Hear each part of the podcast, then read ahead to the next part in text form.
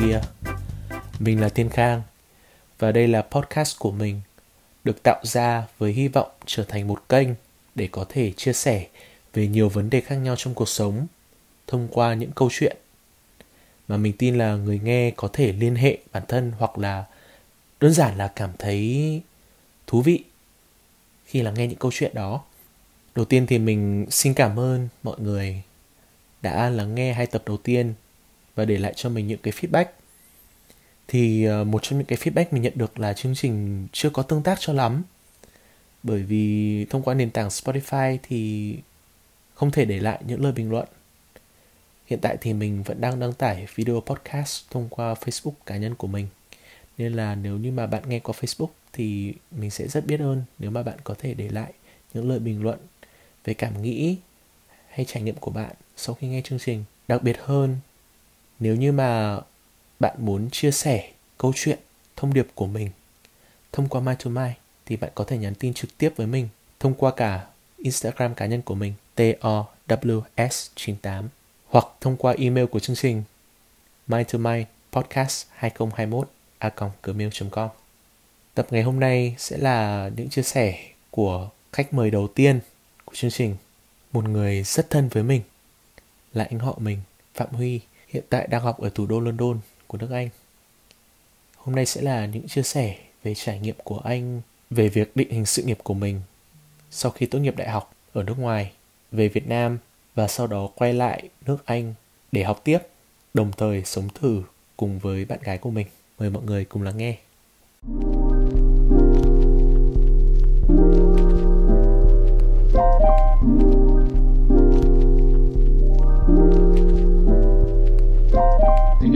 nhau thành một cái transcript hay là như thế đại khái là nó giống như là anh gọi ở trên Facebook xong anh record màn hình ấy nhưng, nhưng mà... mà như thế thì ví dụ kiểu anh tiếng của anh bị lag lag thì sẽ ừ, hiện tại thì không thấy ai lag cả hopefully oh, nhà em okay. vừa mới lắp nhà em vừa mới lắp mạng hôm qua xong rồi uh-huh. hôm nay mới bắt đầu nó mới bắt đầu ổn định uh-huh. thực ra là lắp mạng từ kiểu gần 2 tuần rồi nhưng mà xong rồi đặt thợ đấy cũng có thể là một point của cuộc sống bên anh ấy kiểu ừ. thật sự đặt thợ ở Việt Nam kiểu viên thợ VNPT các thứ gọi sáng là Eo chiều đến luôn ôi. đây phải em bảo nhá hai tuần cái service ở Việt Nam bây giờ mới thấy là kiểu nó tuyệt vời luôn ấy Nhanh. ở bên này nó siêu đắt đúng rồi và những cái người mà làm kiểu dịch vụ như thế nhiều khi kiểu họ làm không có tâm đâu họ làm đúng như kiểu là làm cho Chảnh đủ à? giờ ấy đúng rồi. À? tức là họ kiểu làm chậm chạp cho đủ giờ để kiểu uh, tao vẫn chưa xong đâu ngày mai tao lại phải đến tiếp mày lại phải trả tao thêm tiền ấy kiểu thế.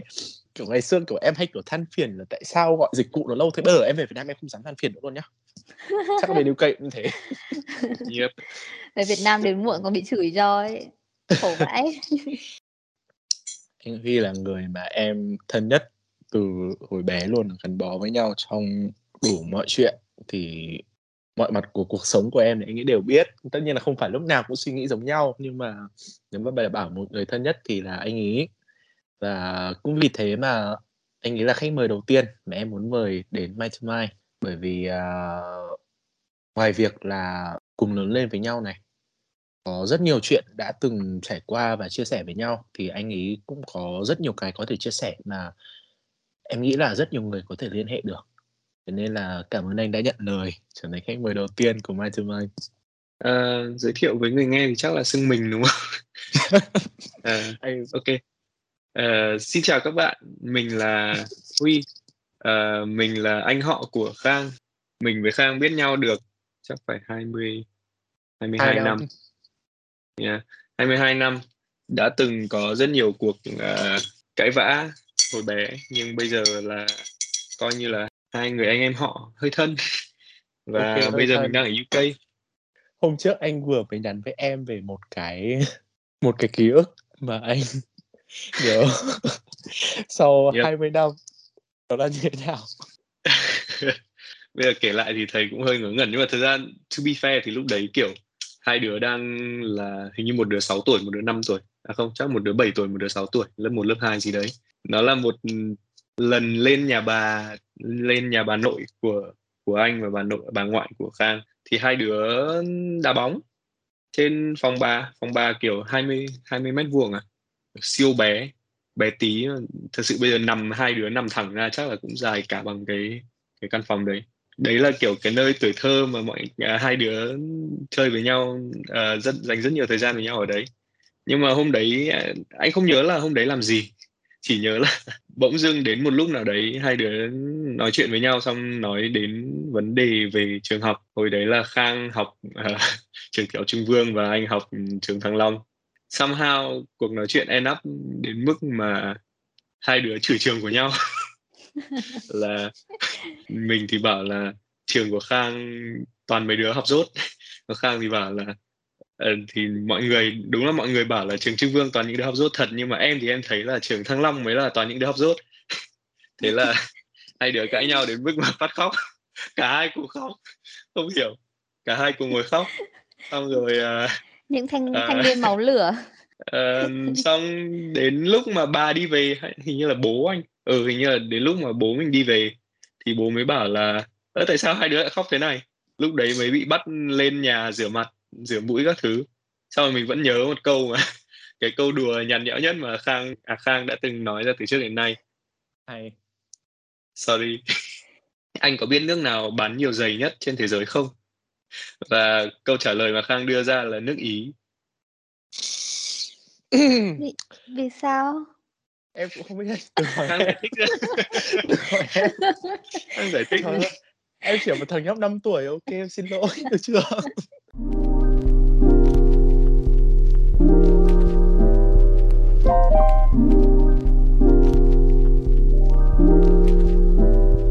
trước đây là anh học đại học ở UK đúng không? Anh học ngành nào?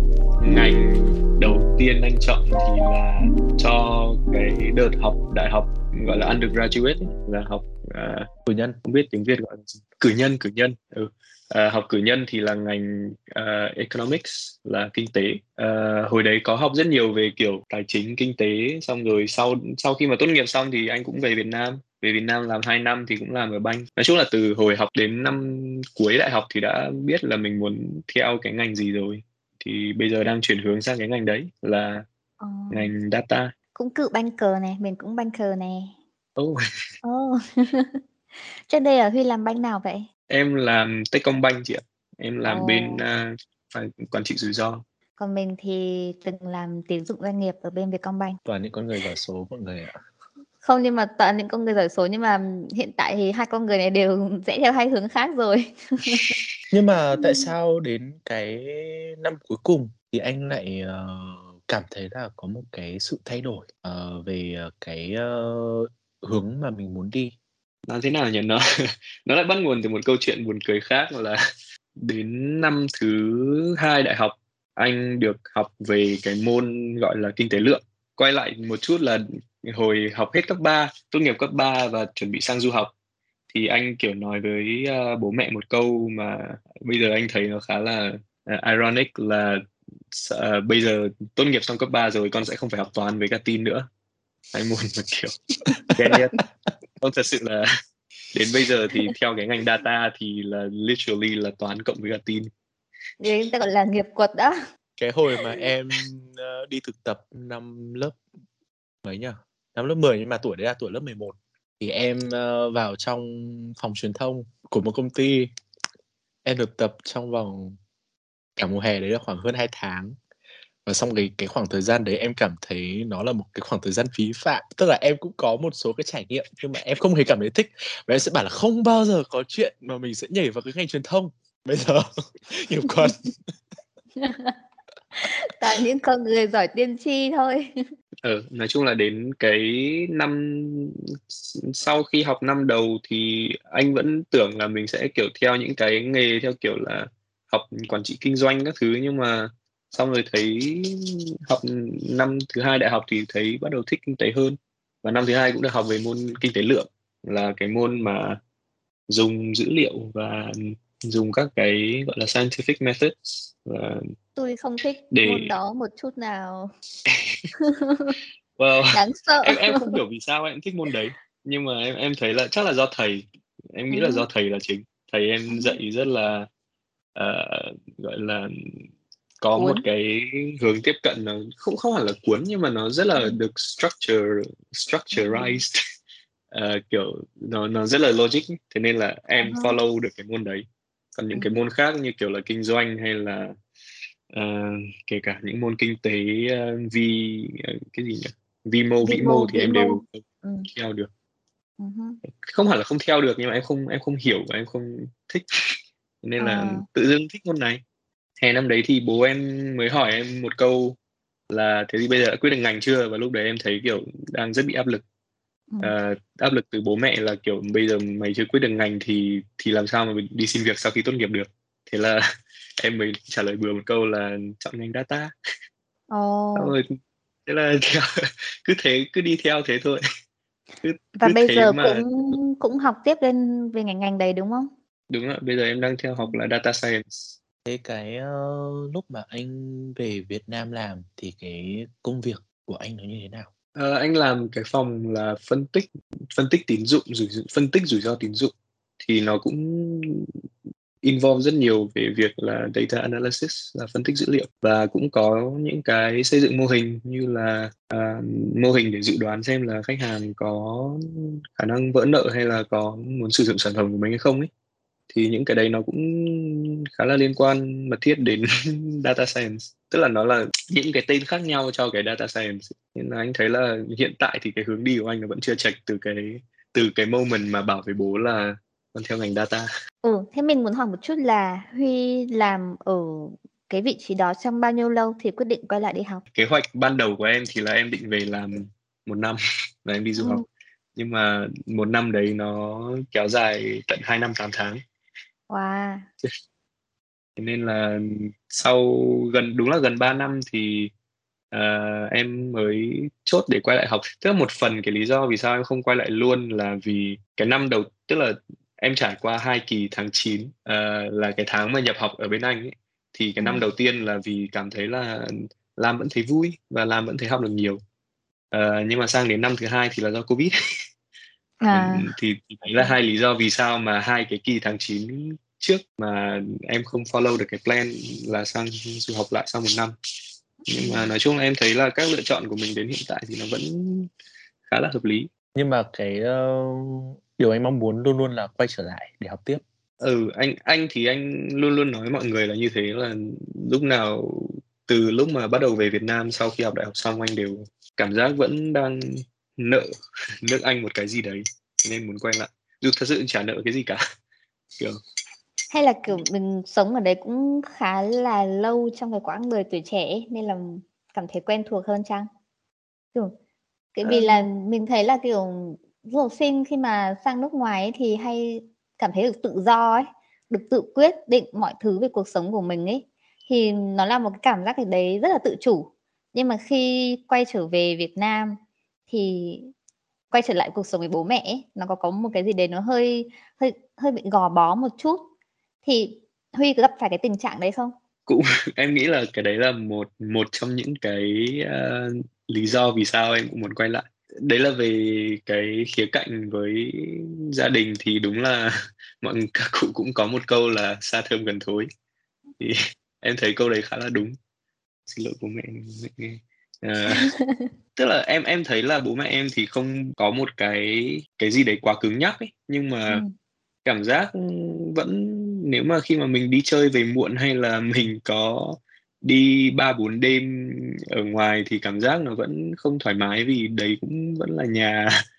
Tức là vẫn là nhà của bố mẹ chứ không phải là nhà Ừ. của mình cái cái cảm giác của em là như thế khi mà sang đây thì thì tất nhiên là không có ai giục đi về không có ai giục mặc à, không có ai bắt mặc ấm hay là ăn cơm đúng giờ cả nhưng mà Cảm thấy mình vẫn có trách nhiệm với cuộc sống của mình hơn. đúng rồi đúng rồi cảm giác mình có trách nhiệm với cuộc sống của mình hơn với, với cả là bây giờ nó cũng khác với cả ngày xưa là cũng có thể liên lạc với bố mẹ hàng ngày vẫn video Ừ. chat các thứ được nên là cảm giác không bị xa lắm Thì cái việc quay lại UK thì nó vừa được cả hai mục đích này, vừa có một cái nền tảng vững chắc hơn cho nghề nghiệp dài hạn mà lại còn vừa được sống tự do bay nhảy nữa. Thế là ngay, Thế- thế là ngay ngay dịch đỡ một phát là đấy quyết định chạy luôn đúng không? không thực ra một phần không phải là anh thấy là cái việc cái cái mối quan hệ của anh với bố mẹ uh, ở UK hay ở Việt Nam nó cũng chỉ là một cái yếu tố phụ thôi ấy.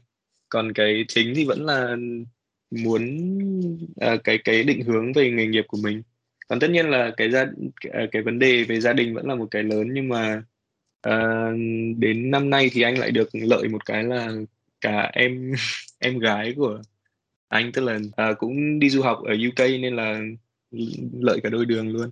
À, khi mà em bảo với bố mẹ là cho đi du học thì bảo là để con sang uh, chăm sóc cho em gái. Thì mình hỏi một câu nữa đấy là trong tương lai thì Huy có dự định ở lại làm việc lâu dài hay là định cư không? Hay là sẽ làm việc ngắn hạn và quay trở về Việt Nam hoặc đi một nước khác? Về cái vấn đề về uh, sự nghiệp thì em kế hoạch hiện tại của em vẫn là học xong thì sẽ làm ít nhất là hai năm ở UK. Sau đấy thì em cũng chưa biết là có định cư hay là gì không. Cái đấy thì nó là những cái hiện tại thì em đang thấy là nó quá dài hạn nên là em sẽ chưa tính đến.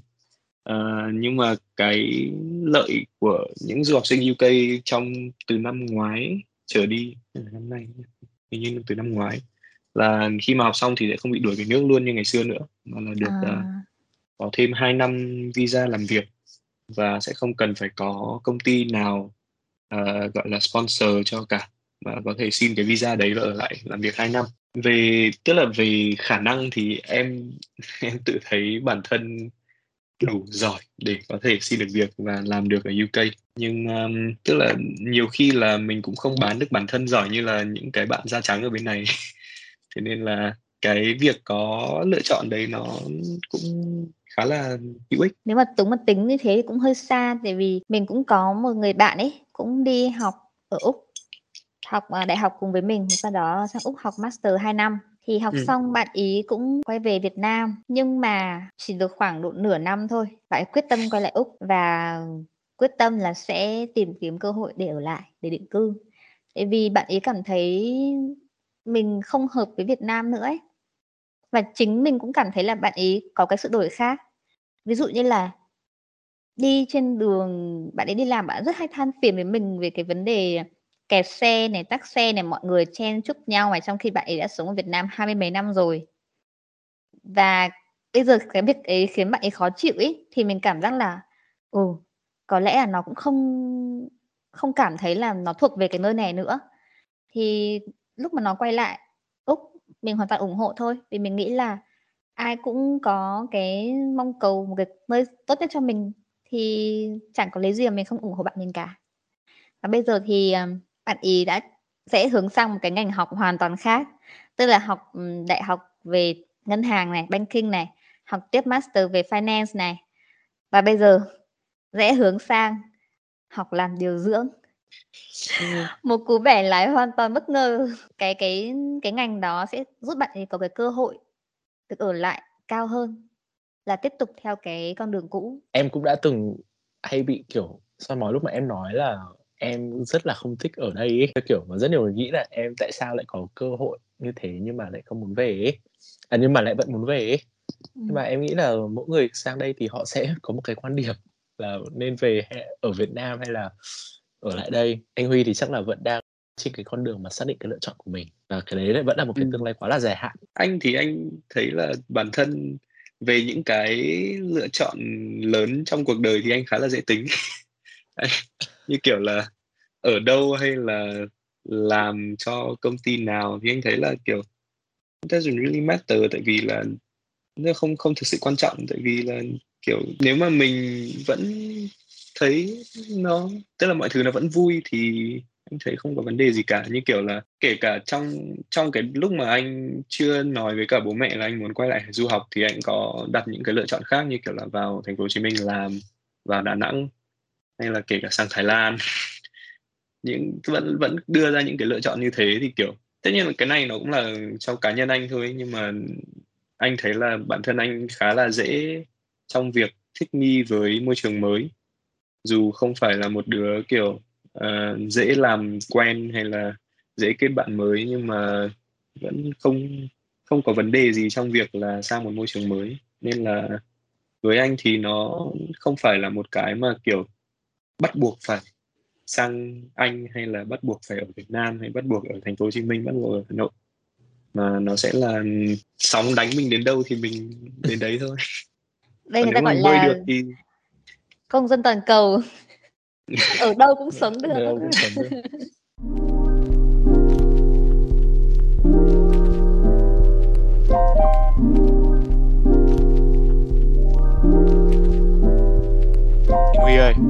giờ thì à, anh có sang London một mình không? Ờ, well, chuyến bay anh bay thì là một mình nhưng mà hiện tại thì cái căn phòng mà anh đang ở thì không phải là của một mình anh Để em muốn kể một câu chuyện vui như thế này. Ngày xưa em có dùng một cái app gọi là Tinder. Xong rồi em có nhiều trải nghiệm ở trên đấy quá. Năm đầu tiên thanh niên này về Việt Nam, em ờ, kêu là anh dùng thử cái app này đi. Anh ấy nói không không không không không. Anh ấy chỉ quyết định dùng khi mà một lần đi ờ, nhậu với một hội bạn chung của bọn em. Thấy em đi cùng với cả một bạn nữ. Anh ấy đi đến đấy một mình. Anh ấy là người duy nhất ở trong cái hội đó đi một mình hôm đó. Rồi xong anh ấy nhìn em với ánh mắt căm thù cả buổi.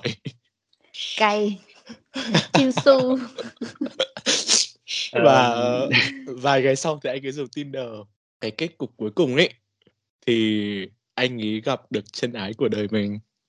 Ngay trong lần đầu tiên thử dùng cái app đó. Còn em thì đợi đợi đợi Ờ. đợi đợi chị một phút để chị tải ngay Tinder cái. Nghe huyền diệu quá nghe, à, nghe ảo quá. Trời ơi tải ngay. Tức là bây giờ bạn đang sống với người yêu đúng không? Sống chung đúng không? Đúng rồi ạ. thì mình cũng biết tại vì thực ra bạn mình ấy cũng cũng từng có những người bạn là đi du học cùng với người yêu luôn cũng sống chung luôn. Nhưng mà cũng có những đôi lại không quyết định sống chung với nhau. Mặc dù yêu nhau cũng mấy năm rồi cũng khá là lâu rồi. Tại sao hai bạn lại quyết định sống chung? Hai bạn học cùng trường không? Bọn em học không ờ, hai trường khác nhau. Tức là hiện tại thì là bọn em đang ở gần trường của em. Là cách trường em có 15 phút đi bộ. Nhưng mà cái ờ, việc bạn bạn gái em đi ra trường của bạn ý thì cũng khá là gần. Tức là sẽ là đi ờ, đi tàu đi mất khoảng 20 phút thì sẽ đến trường. Thế nên là về tại sao lại chọn ở với nhau thì nếu mà phải nói thật thì một phần lớn là do chi phí. Vấn đề chung. Ờ, vấn đề vấn đề rất là phổ biến luôn hiểu hiểu. À, tại vì thật sự là thuê nhà ở London nhất là đến cái năm nay là cái năm mà London bắt đầu mở lại sau kỳ à, Covid thì giá nhà nó đang nó đang tăng lên rất rất cao. À, cái nhà hiện tại bọn em đang ở thì nó bị à, over cái budget mà bọn em đặt ra tầm uh, 15%. À, mà cái budget đấy của bọn em đặt là cũng khá là generous rồi. Thế nên là nếu mà phải nói thật thì thật sự là chi phí là một phần khá là lớn. ban đầu em cứ nghĩ là cái hồi mà anh bảo em là anh quay lại anh ấy mà anh nói là anh không đi một mình ấy. Em cứ nghĩ là không phải là vấn đề chi phí đâu. Ờ, cái, cái việc quyết định quay lại anh không phải một mình thì nó không phải vấn đề về chi phí nhưng mà cái việc chọn sống chung thì là nó là vấn đề về Ừ. chi phí. Ờ, cái việc quay lại anh hai mình thì cũng một phần là cũng như cái vấn đề lúc nãy mình đã nói là ở nhà thì là ở với bố mẹ và bố mẹ anh thì có những cái giờ giới nghiêm như kiểu 11 giờ phải về nhà xong rồi à, không được đi chơi à, không được đi chơi xuyên cả ngày các thứ. Thế nên là cũng muốn hai đứa cùng quyết định là sẽ đi du học cùng nhau để um, có những cái trải nghiệm mới. Nhưng mà cũng buồn cười một cái là hai đứa sang đây thì ngày nào cũng đến 10 giờ 11 giờ là đòi về nhà. Thế thì nên vì là đã có nhiều thời gian với nhau rồi mà còn ở nhà thì đúng rồi. ừ, không có không gian riêng nhiều ấy. Thành ra là lúc nào cũng muốn gặp nhau lúc nào cũng thấy nhớ kiểu vậy. Đúng rồi.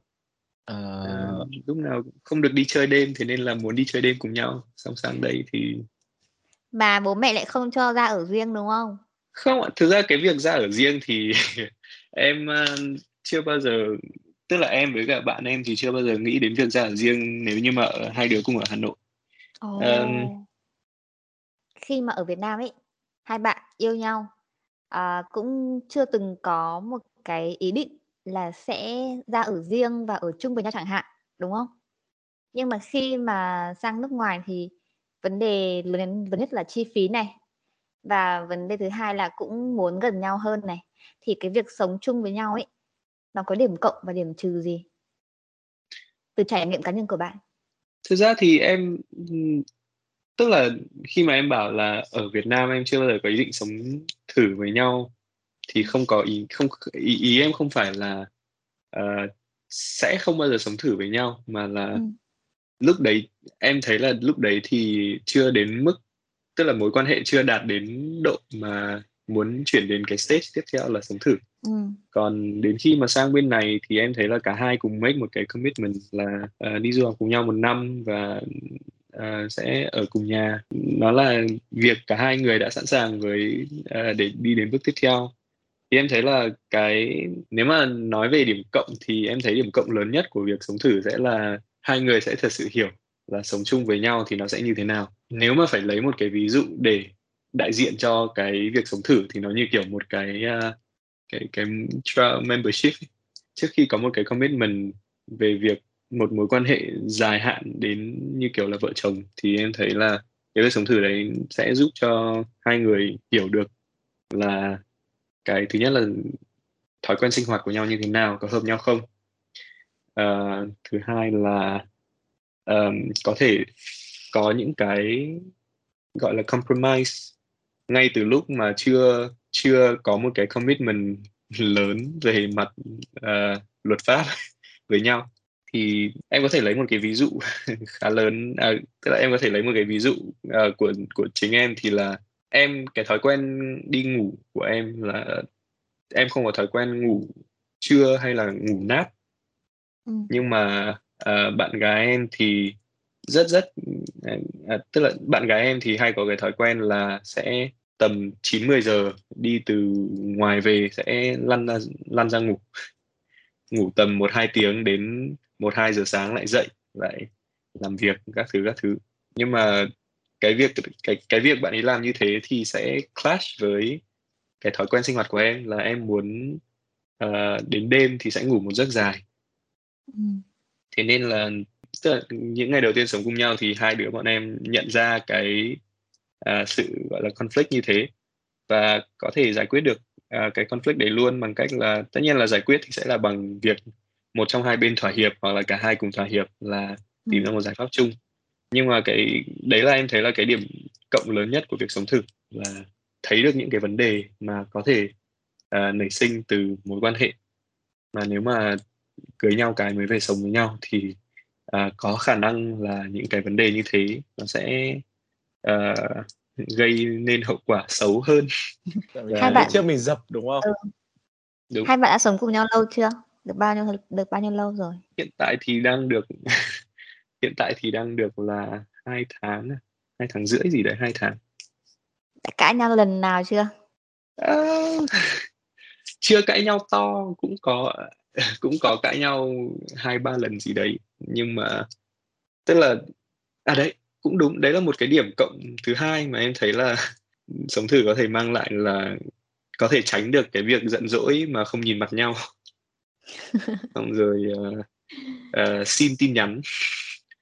Um, có những cái lần ở bên này tự nhiên cãi nhau 12 ba lần nhưng mà cũng có một số lần là cãi nhau cũng khá là gay gắt nhưng mà tức là vì em nghĩ là vì áp lực là uh, à, phải ở chung phòng thế nên là em cũng sẽ chủ động làm lành hơn so với hồi ở Việt Nam. Nên là mối quan hệ nó cũng khăng khít hơn một chút. Ôi cãi nhau chuyện bình thường. Đây mình ở nhà hai ngày cãi nhau với bố mẹ lần nữa là đấy là những người mà sống cùng mình mấy chục năm trời đấy hơn nữa là hai bạn còn ở trong hai gia đình khác nhau sẽ có những cái nếp sinh hoạt khác nhau. Thì mình cũng rất thích cũng mình nghĩ là cái việc sống sống thử sống chung trước khi tiến đến một cái sự cam kết um, sâu hơn trong quan hệ thì nó cũng mang lại nhiều lợi ích mà. Miễn là hai bên cùng có một cái có một cái mục đích một cái nhìn giống nhau ấy. Và đúng như bạn nói là sẵn sàng thỏa hiệp với nhau ấy. Còn không thì nhanh toang lắm. Nhưng mà thì đấy nếu mà toang toang từ lúc sống thử thì em nghĩ là hậu quả nó sẽ đỡ hơn là đến lúc mà đã có một cái legal commitment. Ừ. nên là em thấy nó là một cái khá là uh, uh, gọi là healthy ừ. thì cũng khá là tích cực trong mối quan hệ. Nhưng mà tất nhiên là về cái điểm trừ thì em nghĩ cái điểm trừ lớn nhất vẫn sẽ là gọi là ý kiến của bố mẹ về cái vấn đề này ôi mình đang định hỏi về cái vấn đề luôn. Tức là ờ... hai bên gia đình có biết về việc hai bạn sống chung và có ủng hộ không ấy? Em không nói với bố mẹ em là em ở chung phòng.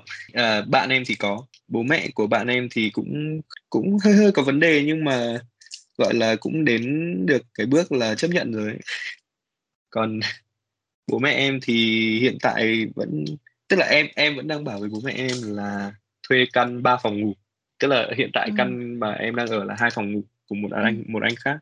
Nhưng mà em bảo bố mẹ em là thuê căn 3 phòng ngủ em một phòng và bạn anh một phòng. À, nhưng mà em không biết là bố mẹ em có biết là thực ra là ở chung không? Thì đấy. Thực ra mình nghĩ là khi mà bố mẹ đã biết là hai bạn sống chung một nhà thì cái việc khác phòng hay không nó cũng không quan trọng nữa rồi. Cũng đúng. Đúng không? Tức là vâng. Uh, em em thì em thấy là em thực ra đây đây là một cái thói quen cũng hơi xấu của em là em sẽ uh, nói em sẽ nói dối theo kiểu là white lie là những lời nói dối mà không không gây hậu quả nghiêm trọng gì cả giống như ngày mẹ. xưa em với cả anh uh, bảo với cả bố mẹ là đi cà phê đi chơi với nhau nhưng thực ra là đi đá pet đúng. Một nửa sự thật. Em thấy là những cái lời nói dối của em, em không hề uh, gọi là encourage mọi người làm như thế nhưng mà đây là cách uh, em đối mặt với vấn đề này là em sẽ làm giảm đi cái cái sự nghiêm trọng của những cái việc mà em làm với để trong lời nói huynh, với bố mẹ ừ, để phụ huynh để chấp nhận cách lo. từ từ đúng không ừ. đúng rồi nhưng mà mình ừ mình nghĩ là tại vì um, huy cũng đi du học lâu năm rồi ấy và phụ huynh cũng yeah. Vâng. sẽ rất chắc chắn là cũng lo, nhưng mà cũng sẽ hiểu là khi mà mình, con mình để để con mình sang một cái môi trường khác lâu năm này, nó cởi mở hơn, nó rất là khác biệt về văn hóa Á Đông rồi ấy. và rõ ràng là biết là đi cùng người yêu rồi, thì kể cả thậm chí là không sống chung một nhà luôn, hay là sống chung nhà hay sống chung phòng ấy chăng nữa thì bố mẹ cũng không thể quản được và lúc ý là chỉ có cách là đặt lòng tin vào con mình thôi thì nghĩ là cái này nó cũng không cũng không quá nghiêm trọng. Nhưng mà ví dụ như là với bố mẹ mình thì chắc là chả chắc là nghiêm trọng lắm đấy. Ờ, thật ra thì em bố mẹ em thì em thấy là bố mẹ em khá là ủng hộ về uh, việc em tự quyết định cuộc sống của em. Nhưng mà nó hơi như kiểu là một cái thói quen từ ngày xưa em hay bị mẹ mắng. Thế nên là với cả mẹ em cũng hay uh, tức là mẹ em hay có Truyền cái thống. câu là kiểu bé bé thì biết cái gì. Ừ. thế nên là nhiều khi cái cái cái cảm giác của em khi khi tự quyết định những cái vấn đề của em thì nó vẫn là uh, sợ bị mẹ đánh giá xong sợ bị mẹ mắng. Nhưng mà thật ra hiện tại thì em thấy là mẹ em khá là ủng hộ. Còn bố ừ. em thì vẫn luôn luôn ủng hộ từ trước đến nay.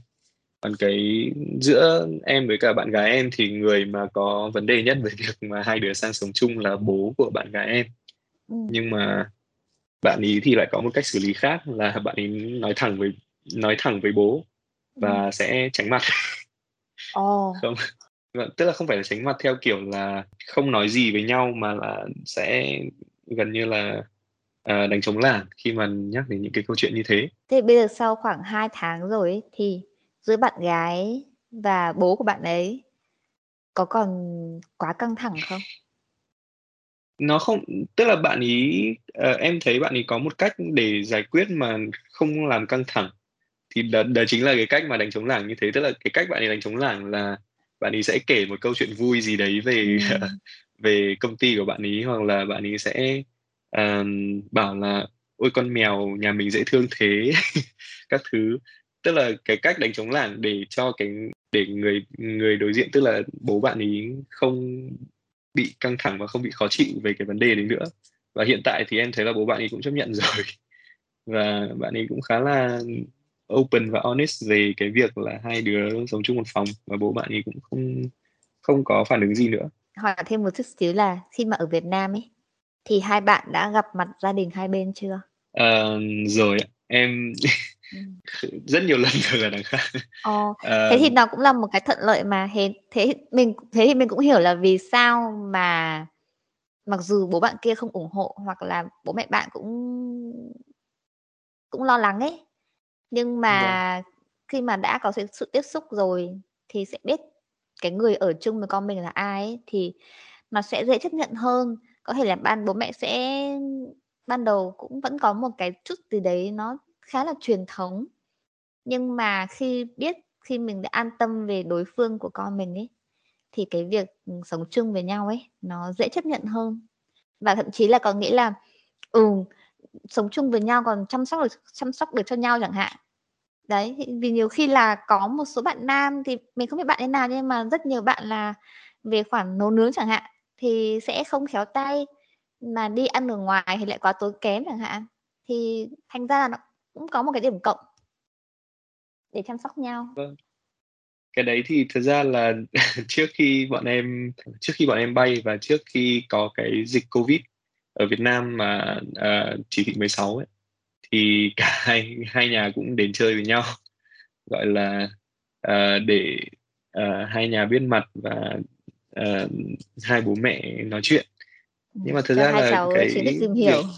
Đúng rồi không cũng cái cái buổi gặp mặt đấy thì nó rất là informal nhưng mà em thấy là cũng là một cách để uh, hai nhà cảm thấy uh, thoải mái và cảm thấy tin tưởng hơn về cái việc là hai đứa uh, cùng sang cùng đi du học với nhau và cùng ở cùng nhau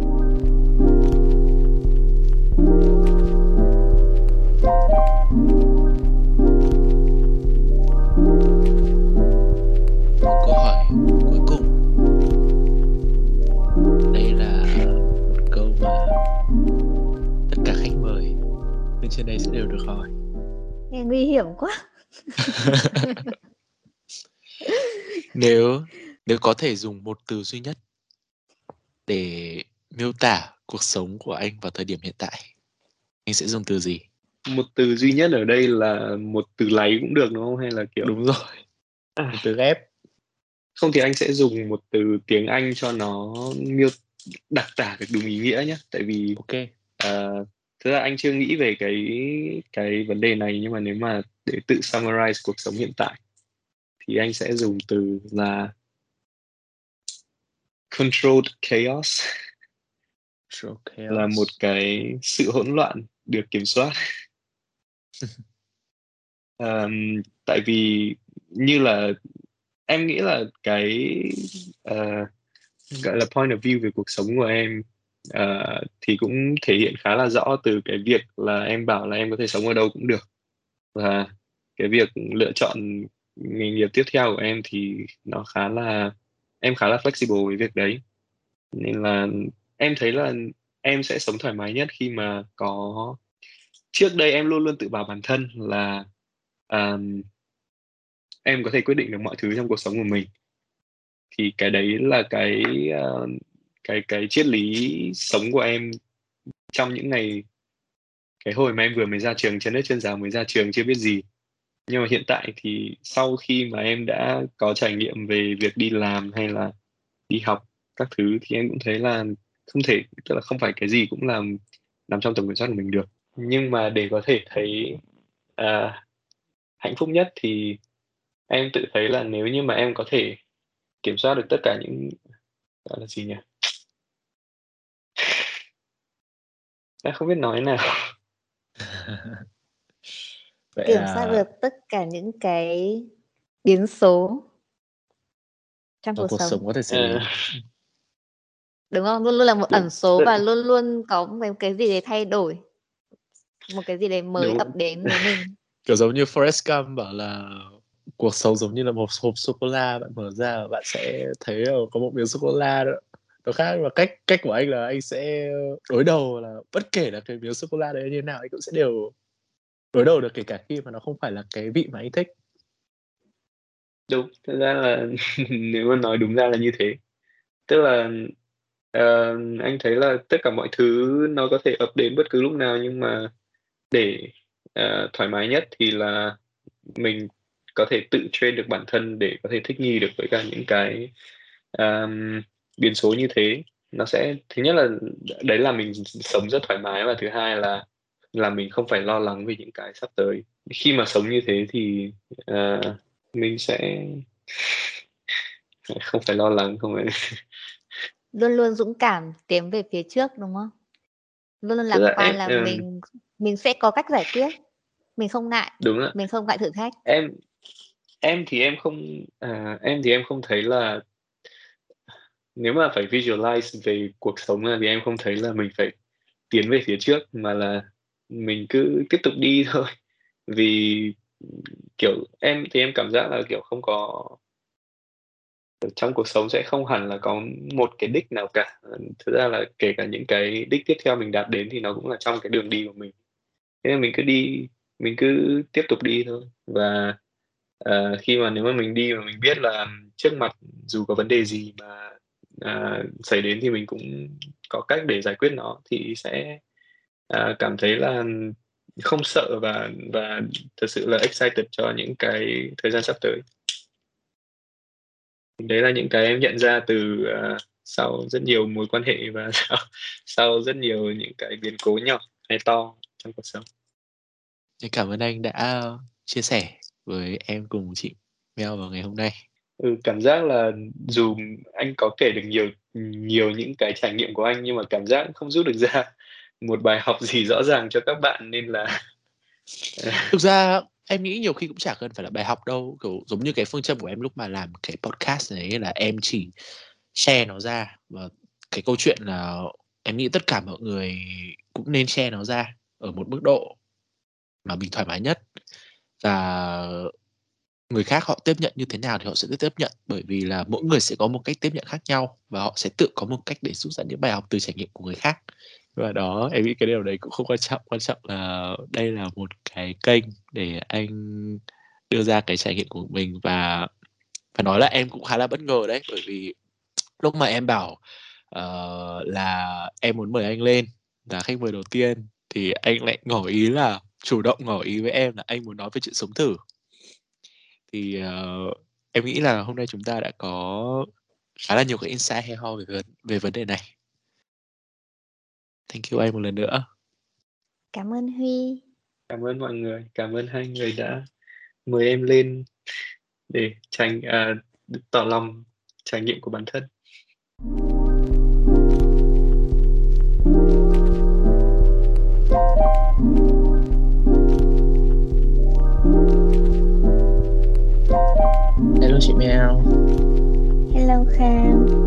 Giờ là hai ngày sau cuộc nói chuyện với anh Huy và giờ thì mình với chị Mel mới có thời gian để ngồi nói chuyện một chút về cái cuộc trò chuyện này. Hôm trước thì em em suy nghĩ rất là nhiều trước khi mà bước vào cái cuộc nói chuyện đấy Ừm. bởi vì em biết về cái người này rất là rõ Ừm. nhưng mà cái khó em nghĩ là làm sao để truyền tải câu chuyện và hỏi như thế nào để một người mà mình biết rất là rõ nhưng mà có những Ừm. người nghe họ không biết gì về người này họ có thể cảm nhận được cái câu chuyện ở một cái góc độ mà em có thể cảm nhận ấy. Em thấy là cái cuộc, ừm, thảo luận của mình thì nó nó hơi ở mặt bề nổi một chút, tức là về cái chuyện mà sống thử thì em nghĩ chắc là cũng một phần là do trải nghiệm của anh ấy về cái chuyện sống thử nó chưa được tức là chưa có một cái khoảng thời gian quá lâu, nên là nhiều khi những cái điều mà anh chia sẻ em cảm thấy là nó rất tốt với những người mà Ừm. vừa mới bước vào hoặc là đang cân nhắc đi vào cái việc sống thử, bởi vì họ sẽ biết được là có những cái vấn đề nó có thể tồn tại, Ừm. đặc biệt là vấn đề về phụ huynh, là phụ huynh sẽ suy nghĩ như thế nào. Nhưng mà tụ chung thì cái review về cái việc sống thử đấy thì, em cảm thấy là những mặc dù là những cái điều mà anh ấy nói khá rất là giá trị nhưng mà Ừm. nó ở một cái độ sâu đấy là của một người vừa mới trải nghiệm một khoảng thời gian ngắn, Ừm. chưa Ừm có đủ cái độ dày cần thiết. Hứm. Không biết là về cái chuyện sống thử thì chị có những cái suy nghĩ gì nữa không Ừm, thực ra như chị đã nói hôm trước thì chị rất là đồng ý với chuyện sống thử. Nhưng mà chị không rõ là à, mối quan hệ của Huy và bạn gái đã ở cái mức độ nào đã có một cái sự um, ngầm định với nhau cùng tiến tới hôn nhân hay chưa. Uh, thì chị nghĩ là có thể một số người một số bạn trẻ đang hơi nhầm lẫn giữa hai khái niệm là sống thử và sống chung tại vì khi khi các bạn làm đến một môi trường mới, cởi mở hơn này, và không bị sự quản giáo theo kiểu bố mẹ, kiểu Á Đông ấy, thì cái việc sống chung với người yêu nó rất là bình thường. Còn còn chị nghĩ sống thử nó sẽ hợp lý hơn khi mình khi mình đã xác định là mình sẽ tiến rất xa với người này đến hôn nhân chẳng hạn, thì mình muốn sống với nhau trước để mình xem là có thể dung hòa để để tiến tới một cái mốc quan trọng là hôn nhân hay không? Thì thì đấy là đấy là một cái suy nghĩ của chị chỉ là nó rất là cá nhân thôi. Thì thì em nghĩ thế nào? Thực ra nếu như mà để nói theo cái uh, khía cạnh mà chị vừa nói thì chắc là cái việc mà như chị bảo là sống chung với sống thử như thế ừ. thì nó sẽ khác nhau cái điểm khác nhau của nó sẽ nằm ở mục đích đúng không bởi vì cơ rồi. bản là cái hành động đấy thì là về cơ bản là hai người hai người là người yêu của nhau ừ. sống cùng với nhau trong cùng một mái nhà ừ. khi mà họ chưa phải là vợ chồng ừ. tại vì thử không cái việc thử là gì thử sẽ thành thật thử rồi có thành thật hay không thì nó thì nó mới thực sự là thử ấy đúng không khi mà mình chơi một cái gì đấy mình làm một cái gì đấy mình có một bản demo chẳng hạn thì mình đã có một cái mục đích là mình sẽ làm một cái bản chính thức thì đấy là cái cái tư duy của chị nó đang theo cái hướng đấy. Trước đây bạn chị uh, cũng có hỏi chị là mày nghĩ tao có nên uh, chuyển sang sống cùng nhà với cả người yêu hay không? Um, thì chị bảo là nếu như mà mày xác định là vẫn chỉ là người yêu thôi ấy, thì tao thấy cũng không cần thiết là phải sống chung. Nếu như mày vẫn có thể chi trả được những cái khoản thuê nhà và sinh hoạt phí riêng thì khi mà hai người ở riêng, ở hai ngôi nhà khác nhau ấy, cũng chẳng ai cấm cản các bạn là cuối tuần hay là có thể là cả tuần ở với nhau, ở cùng một ngôi nhà cả. Nhưng mà hai người vẫn có không gian riêng. Thì vừa sống chung được với nhau mà vừa có không gian riêng để mỗi người vẫn được có một cái khoảng trời tự do riêng của mình ấy. Và bạn chị thì cũng bảo là ừ ta cũng nghĩ thế nhưng mà ta chỉ muốn hỏi mày để chắc chắn hơn về quyết định của mình thôi. Vì tao sợ là có thể là tao đang hơi cẩn trọng quá hay gì không ấy. Nên chị bảo là không. Nếu mà mày cảm thấy muốn sống chung với người yêu, muốn hàng hàng ngày ngày nào cũng gặp cứ đi ra đi vào là chạm mặt nhau thì đấy là tùy mày thôi, tao không có cản. Nhưng mà mày phải xác định là nó sẽ có thay đổi rất là nhiều trong cái cuộc sống hàng ngày, trong cái tình cảm của hai người nữa trừ khi là mày muốn tiến đến hôn nhân thì nó rất là đáng. Rất là nên chuyển về sống cùng nhau trước hôn nhân. Em cũng rất ủng hộ sống thử em chỉ không tìm được người để em sống thử cùng thôi. Thực ra ấy sống em có thể biết đâu em có thể là sống cùng với một người khác không phải người yêu chẳng hạn. Bất kể nam hay nữ thì cái việc mà dung hòa một người lạ ấy nó cũng đã khó rồi nữa là nếu mà sống cùng với người yêu ấy nhiều khi mình đang có một cái rất là màu hồng về nhau và khi bắt đầu sống cùng với nhau nó mới dần thể hiện ra những cái điều rất là nhỏ đấy dễ ảnh hưởng đến cái cái mối quan hệ của cả hai ấy kiểu vậy ấy cũng hợp lý đấy bởi vì em thì em cảm nhận là em là một người em ừ. rất là thoải mái trong cái môi trường một mình ừ. nhưng mà cái chuyện sống thử như là anh ý nói thì là anh ấy chia sẻ là cái mục đích ừ. mà sống chung với nhau là do kinh phí nhưng mà nó cũng gần như là nó tạo một cái cơ hội nữa để xem là ừ. khi mà Đúng. mọi thứ kia nó nâng tầm lên thì chuyện gì sẽ xảy ra ấy chị nghĩ là em nói cũng hợp lý tại vì nhiều khi thời thế tạo anh hùng mà nhiều khi là mình cũng chưa đến cái bước đấy đâu đúng không như có thể như bạn nói là ở Việt Nam vậy thì cái mối quan hệ nó chưa đến cái cái cái cái bước mà hai bạn quyết định sống thử, sống chung với nhau trước khi nghĩ đến một cái xa hơn ấy, thì cái việc du học này nó cũng tạo điều kiện để hai bạn có thể ừ, ở cùng, sống sống cùng với nhau trong một mái nhà và hiểu với nhau hơn. Thì biết đâu biết đâu có khi lại từ cái việc sống chung này nó lại dẫn đến một cái việc lớn lao hơn, gắn kết hơn, bền chặt hơn thì sao, đúng không? Nói chung là với một cái cuộc phỏng vấn đầu tiên mà chị em mình cùng làm thì em thấy em cảm thấy là chúng ta đã thành công trong cái việc mà tạo một cái không gian thoải mái để anh ấy có thể chia sẻ hôm trước em có nghe một cái podcast nói về cái việc mà phỏng vấn ấy ừ. thì cái yếu tố quan trọng nhất để một người có thể chia sẻ là họ phải cả họ phải có cái sự thoải mái. Ừ. à, nói chung là cái việc đấy là em nghĩ cái việc khó nhất. Ừ, chị nghĩ là hôm vừa rồi thì bạn Huy cũng chia sẻ cũng khá khá về cuộc sống của bạn ấy rồi. Và biết đâu trong tương lai nếu mà dự án của chúng mình còn dài dài nữa và lại có một số của Huy thì chắc chắn là lúc ý Huy sẽ có nhiều điều để chia sẻ với chúng mình hơn. Và nhiều chủ đề hơn có chiều sâu lớn hơn nữa thì rất hy vọng là sẽ được gặp lại Huy một lần nữa. Cảm ơn mọi người đã dành thời gian lắng nghe số podcast này. Như mình đã chia sẻ ở đầu pod thì hy vọng là sẽ nhận được thật nhiều feedback của mọi người. Cảm ơn mọi người một lần nữa. Thank you chị Mel. Cảm ơn Khang, cảm ơn khách mời của số này và cảm ơn mọi người đã nghe đến cuối nha. Tạm biệt và hẹn gặp lại vào số lần sau. Goodbye. Bye bye.